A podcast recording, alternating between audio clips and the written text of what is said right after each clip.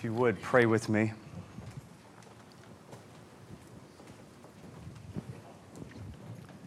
Father, we ask that you would bless the very reading of your word.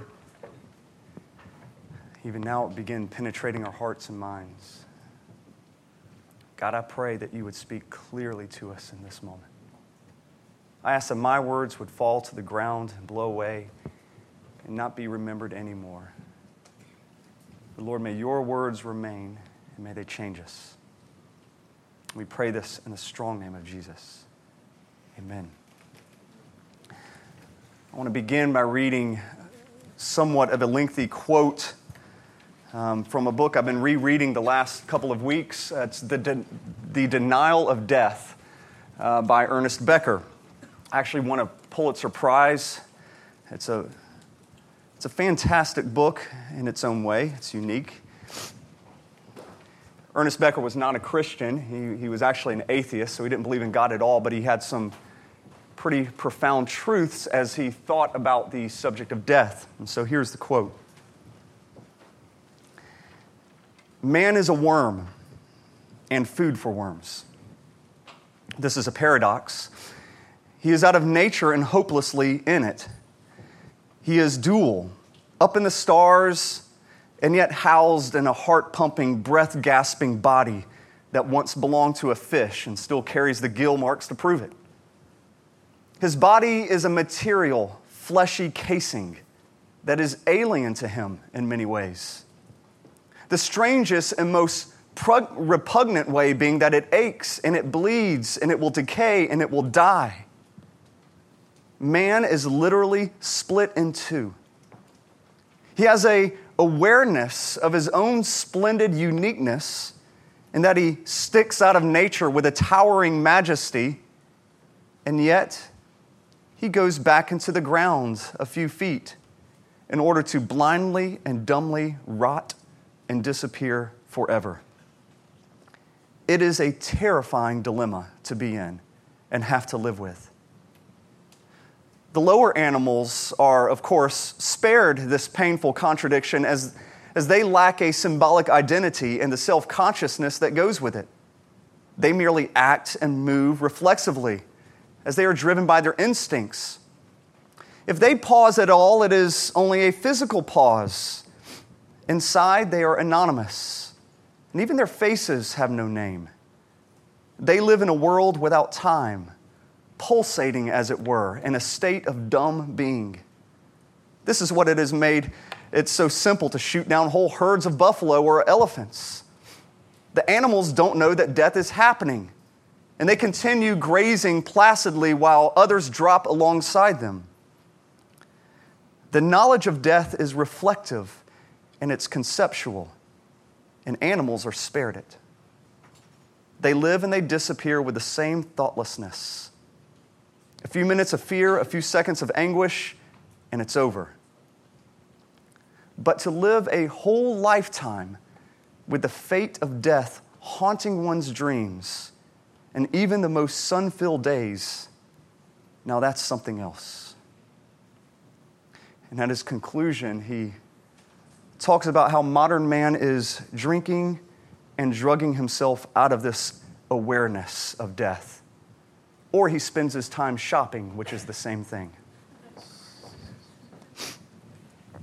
Now, for a non Christian, Ernest Becker is awfully close to the truth. Um, in his inner being, it says that he, he knows that we are somehow unique. We are somehow majestic over the rest of creation. We're higher than the animals. Yet he looks at our fate and he sees it's the same as all of them. His body is going to break down and rot just like their body. And it, it didn't seem right. He actually uses the phrase, it's, it's alien. Our bodies feel alien to us because it doesn't match up what we long for, which is not to die.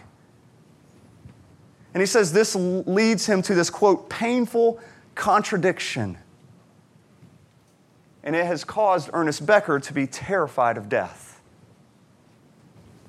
Now, C.S. Lewis actually writes about something pretty similar. C.S. Lewis was also a pretty deep thinker.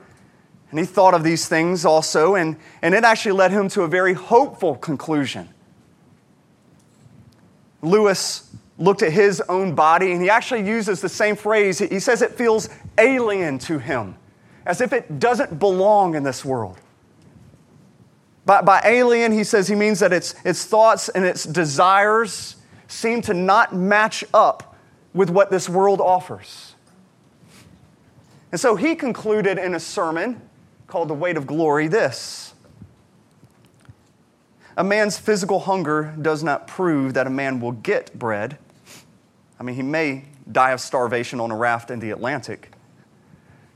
But surely a man's hunger proves that he comes from a race which repairs its body by eating and does indeed inhabit a world where eatable substance exists. In the same way, though I do not believe that my desire for heaven or paradise proves I shall enjoy it, I think it's a pretty good indication that such a thing exists. And he would expound on this even more in his book, Mere Christianity, when he says, If I find in myself desires which nothing in this world can satisfy, then the only logical explanation is that I was made for another world. So both C.S. Lewis and Ernest Becker, they would look at their life and they would realize that their body feels alien to them. And one of them it drove to despair, and the other it drove to great hope. Well, this hope is a real hope. And Paul unpacks this more in 2 Corinthians chapter 5.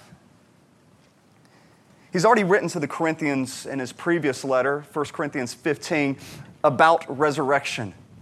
He's wrote, at it, wrote about it at great length, an entire chapter about the resurrection, but apparently uh, the Corinthians still weren't quite getting it, and so he, he writes a little bit more. And I'm glad because I don't always really get this. I mean, Resurrection is so unique. There's no other religion, there's no other philosophy that says anything close to the Christian hope of resurrection. Uh, there's some that talk about an afterlife or heaven in some general way, but nothing like what we believe that we will be given new bodies. And it was just absurd then as it is now. It took just as much faith then to believe that as it, as it does now. And this is one of the reasons that Paul is just hammering this in, because it happens. Happened to Jesus, and it will happen to us. Let's look at verse 1 closely. Paul says, For we know that in the tent, which is our earthly home, is destroyed, we have a building from God, a house not made with hands eternal in the heavens. So, Paul uses this imagery of a tent to describe his body, and which makes sense. Remember, Paul was a tent maker, he went around making tents. Um, he worked really hard making what would be temporary dwellings. A tent isn't a permanent home. And Paul was, was a great tent maker, I'm sure, but no matter how much effort and skill he put into building a tent, Time would wear it down. The sun, the rain, the wind is eventually going to break down a tent. It's a temporary dwelling. And so, this is how Paul describes our body. And in contrast to this, he says that we have waiting for us not a tent, but we have waiting for us a building from God. A, a, a building that's, that's not made with hands and it's eternal in the heavens. And so Paul, he says, My hope is not in a tent. My hope is someday I will get to move into another body, a permanent body that will last forever. And you can't compare a house with a tent. And when Paul says that this house or this building is not made with human hands, he's saying it's, it's not made from the materials of this world. You know, we came from dust, and to dust we shall return, but our new body is not like that. It's, it's not made from the elements of this world, it's made from the elements of heaven. And it's going to last forever. And so, Paul, as he's unpacking this, he's saying, I, I long for that body. That's, that's where his hope is going. And this hope is, is so different than the hope that so many Christians have now. You know, over and over, you, you hear the Christian hope is that we're going to go off to heaven when we die. That's, that's how we talk about hope, is we're going to go off to heaven when we die. Where our souls going to go? That someday our souls are going to be, we'll use the language, freed from this mortal body, and it's going to to go up into heavenly bliss where we'll enjoy our sweet by and by. But that was not the hope of the early church. It wasn't the hope of Paul. His hope was not that our souls are going to float up in the air to some generic heaven. We're going to, you know, maybe lie around in the clouds, play a harp for all of eternity his hope was much more fixed and real than that vagueness that we often hear at funerals nowadays. That philosophy of floating up in the air is far more Plato than it is the hope of Paul. Paul here explains that his hope is firmly placed on this one thing Jesus will raise his body and he's going to be given a real body, a better body that's never going to break down. It can last forever. It's, it's a body that can finally carry the weight of glory because our bodies can't carry that weight. In verse 4, he actually explains how he really doesn't want to be a disembodied spirit. He doesn't want that, you know, Oprah Winfrey view of heaven he wants something real. He says, For while we are still in this tent or this body, we, we groan, being burdened. Not that we should be unclothed, but that we should be further clothed, so that what is mortal may be swallowed up by life.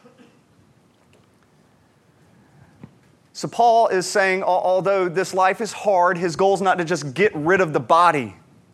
He's, He's switching metaphors here. Now, now he's using clothing to replace the image of tent. he's saying his, his, he doesn't want to be unclothed. He doesn't want to just throw off his body. He wants to be further clothed. He doesn't want to be a disembodied spirit. He actually wants this new resurrected body.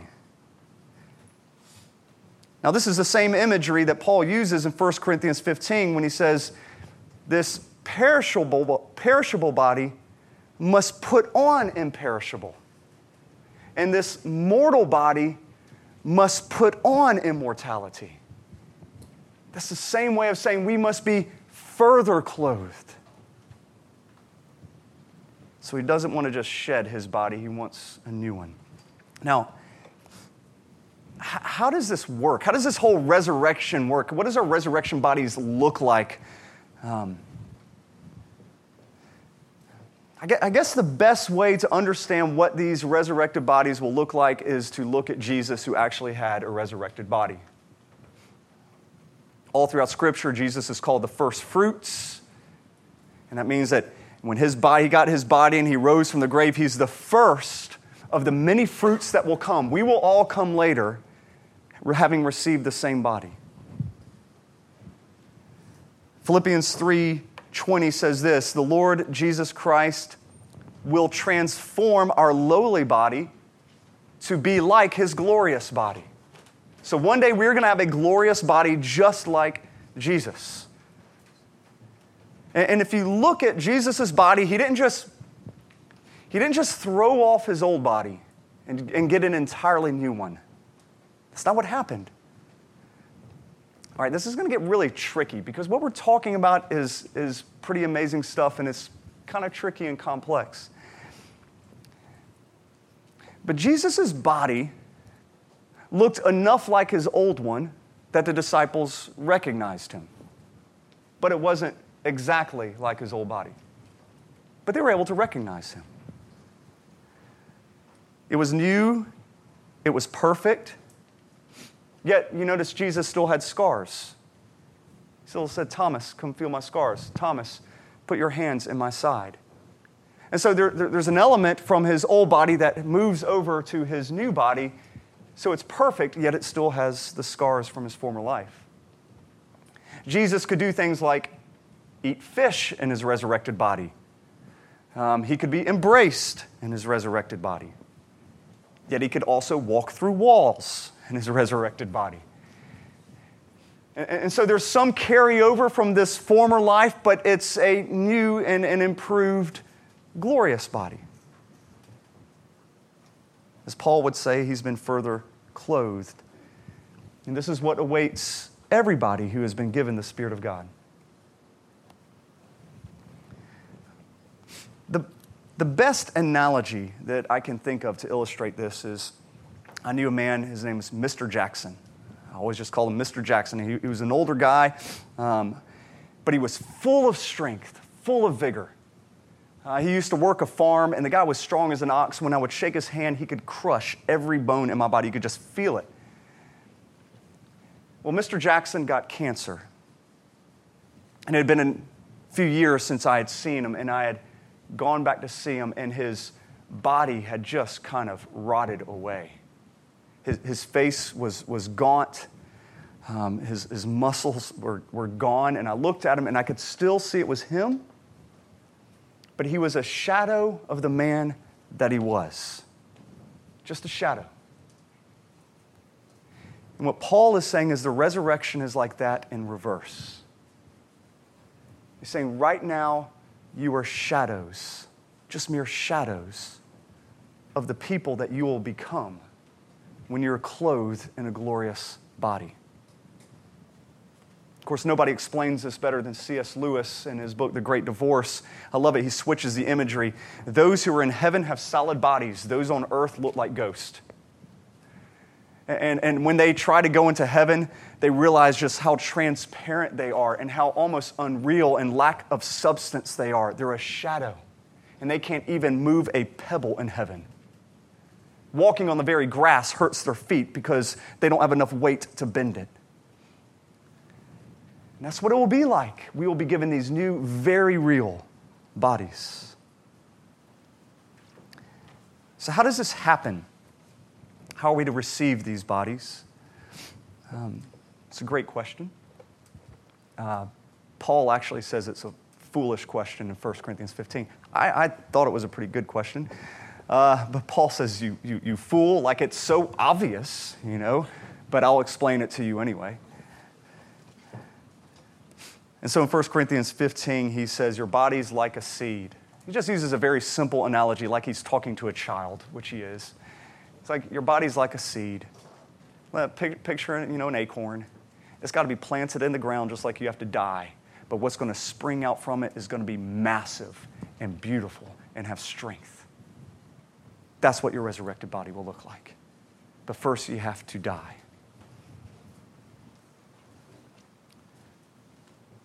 Now, the, the fact that we are going to be given these new bodies, and that we're not just going to float around some disembodied spirit in the future. These resurrected bodies tell us a whole lot about our eternal state, how we're going to spend all of eternity. Like, have you ever asked this question? Why exactly do we need a body after this life? I mean, why can't we just be some disembodied spirit and be freed from this? Why do we actually need a body? We're going to look at that in a little more detail in the weeks ahead when we go through the Lord's Prayer, when we look at you know, our Father in heaven, or when we look at Thy kingdom come. But let, let me give you just a, a brief answer now. We need a body because there's going to be work to be done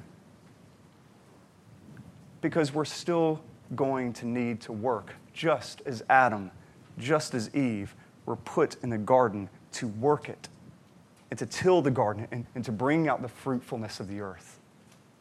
When we are given our new bodies, there will be a new earth that will need to be worked.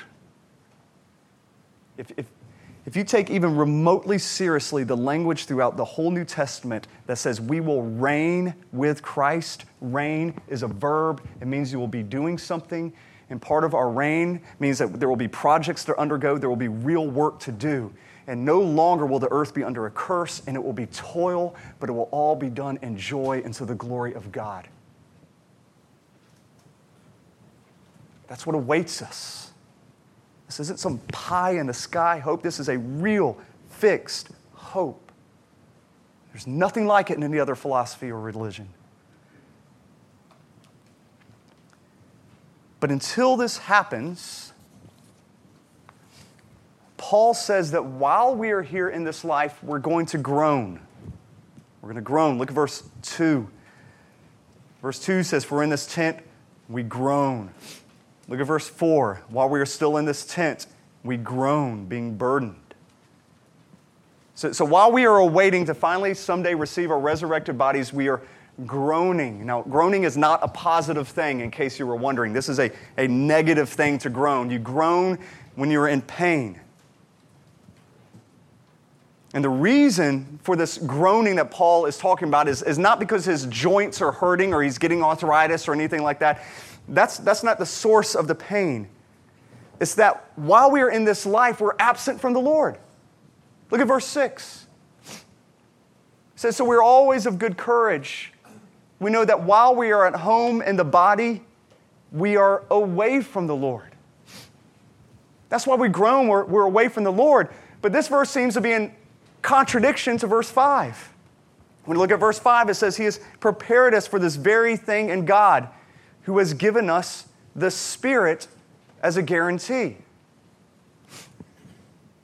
So, verse 5 says that God's Spirit is inside of us, and it's this guarantee or this deposit and yet in verse 6, he says that we're absent from the Lord. So which is it? Is, is God close to us, so close to us we would even describe him as in us? Or is the Lord absent from us? And the answer to that question is yes. Yes. God is both. The Spirit of God is inside of us, and that makes His presence real to us. However, it's just a small deposit. It's just, it's just the guarantee of what's to come. It's, it's, it's not the, the full thing. And so we feel his absence. So we need these new spiritual bodies in order to bear the full spiritual weight of God's presence to come. Have you ever wondered why in you know, Ephesians 3, um, which is Paul is talking about us knowing the love of God. Um, and really, talking about life of being filled with the Spirit. He uses the phrase, he goes, God, strengthen our inner being. He says, You got to make us strong. And then, and then he says it again, and God, you got to strengthen us so that, so that we might know the fullness of your Spirit, fullness of God. Why in the world is Paul saying when he looks at us, God, you've got to strengthen us if we want to want to experience your fullness. He's saying because we have earthly, mortal bodies and they cannot take the fullness of you unless you hold us together. Unless you supernaturally hold us together, we cannot receive more of you.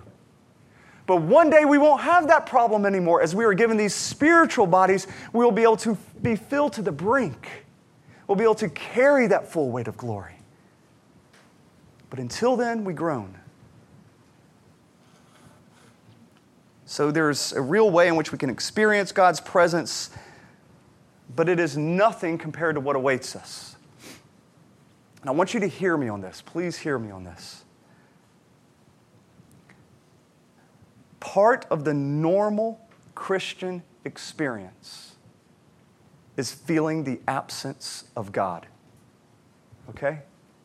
Part of the normal Christian experience is at times feeling the absence of God. Don't ever think for a moment that just because you're a Christian, you're, you're never going to go through a time where you don't feel His presence. Yes, there's going to be times of joy, there's going to be times of joy unspeakable, but at the same time, we're not there yet. And we groan. If you only knew joy, if you only knew healing, you would never groan. But while we're in this body, we groan. That's why Paul says that we must walk by faith and not by sight. You, you can't walk by how you feel at the moment. You can't walk by what you're experiencing or seeing in the moment. You have to walk by faith. And that means enduring some times of suffering, enduring times of groaning, knowing that there's an end to it. Now, verse 8, Paul says something unusual. I mean, he's, he's said a lot of things that are unusual. This one's even more unusual. Says, Yes, we are of good courage, and we would rather be away from the body and at home with the Lord. Well, Paul's already explained what he wants. He wants a resurrected body. That's his first preference. But what he is saying here is if, if I can't get a resurrected body right off the bat, like if Christ doesn't come right now and give me that, I guess the second best option is for me to die and to be a disembodied spirit temporarily in the presence of the Lord, waiting on my resurrected body. That's what he's saying. So, first choice, want a resurrected body now. Second choice, I'd like to die and just go ahead and be with the Lord without my body hoping and waiting for my new body to come. That, that's what happens. When you die, right now, you go up to heaven where you wait. It's not your final state. You're going there and you're waiting. Paul says this in Philippians 3:20 when he says, "But our citizenship is in heaven, and from it we await."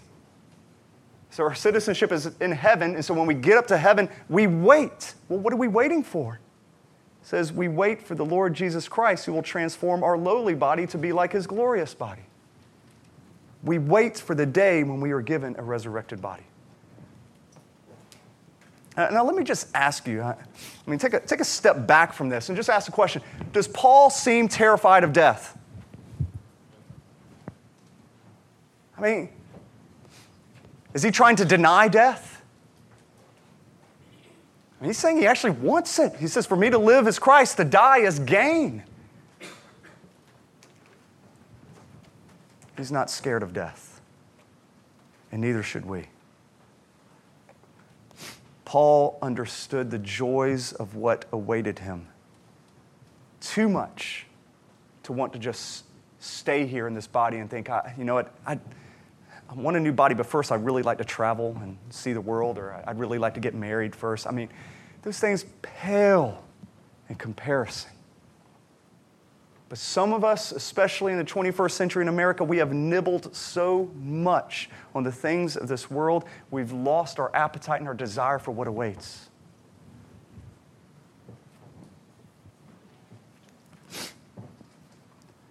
This leads us to verse 10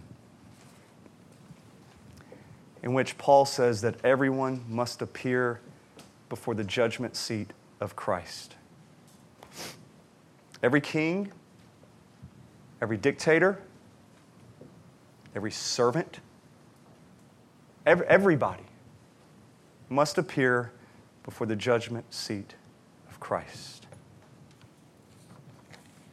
He says, For we must all appear before the judgment seat of Christ so that each one may receive what is due for what he has done in the body, whether good or bad.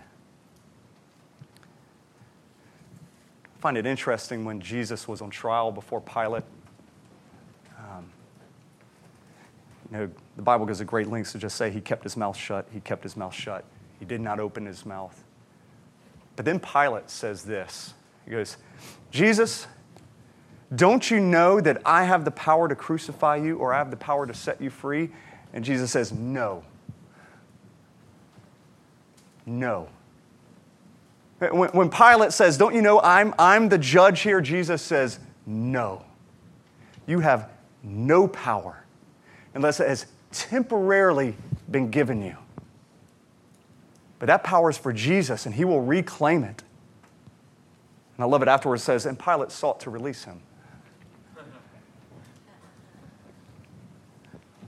So, what does the judgment look like for Christians?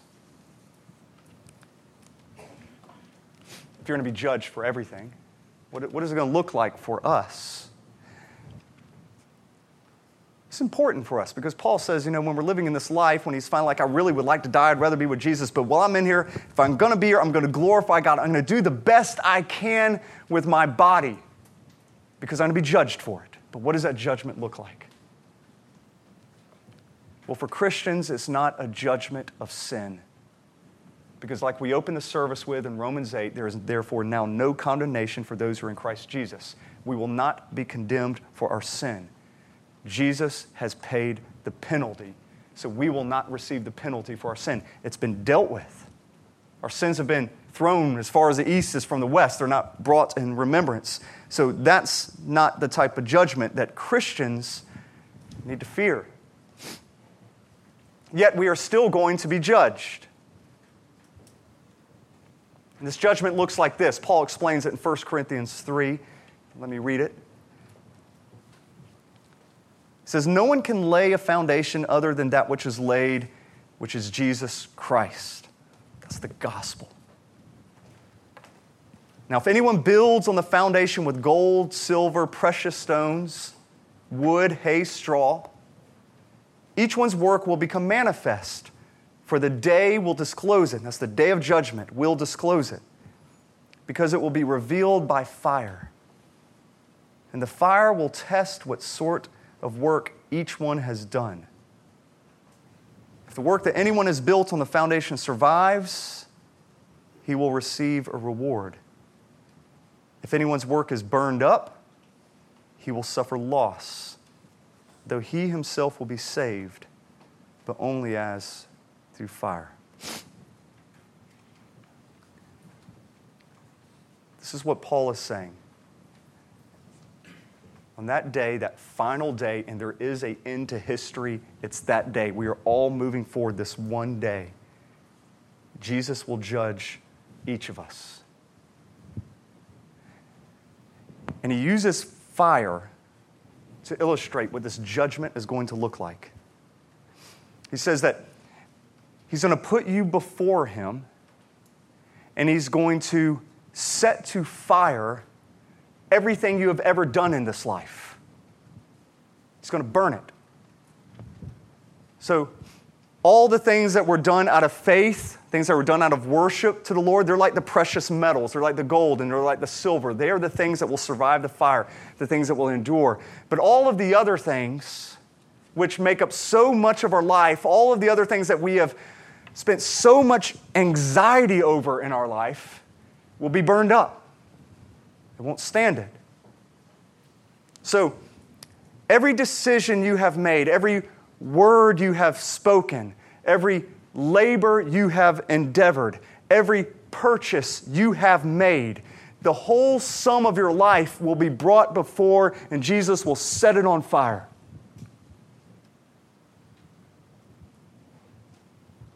how much of your life is going to burn? How much of the things you spend so much time fixating on, stressing over, thinking about, how much of that is just wood and straw and it's going to burn? Versus the things that are done of faith, the things that are done in worship, the sacrifices we make for Him, which will stand that test. And what Jesus is saying is, I'm going to burn it all and what remains is your reward. What remains is your reward.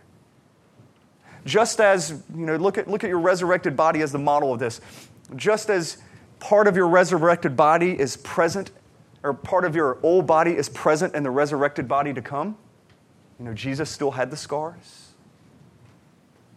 Well, part of our life and the works we do contribute to the rewards that we have when we receive our resurrected body. And it's not going to be like, wow, I get extra jewels to put in my crown. Jewels mean nothing to me. I care less about jewels. Uh, think of it more in lines of the investment I have made in deepening this friendship and, and fanning to flame these affections for God. That carries over. My reward is the affection, my reward is the intimacy. That is my reward. Those things cannot be burned up. So, Paul, he's, he's telling these Corinthians, he's saying, look at your life in light of the incredible hope we have.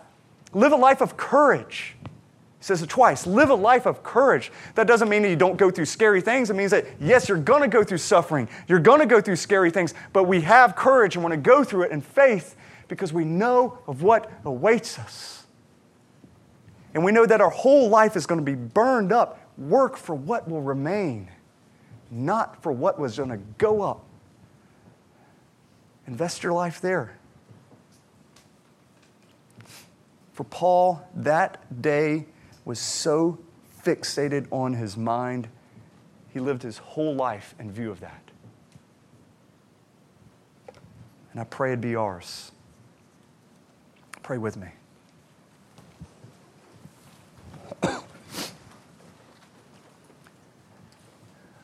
Lord, I confess, and it hurts me to confess, that the vast majority of my life is going to go up in smoke.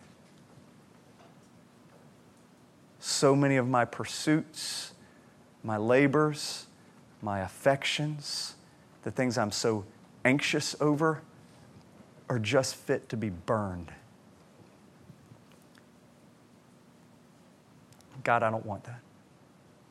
In light of eternity and what awaits us, give us eyes to see. Give us the faith we need to live a life pleasing to you. I pray we would believe the words we just read the words we have just heard you speak to us. And I pray this in the name of Jesus. Amen.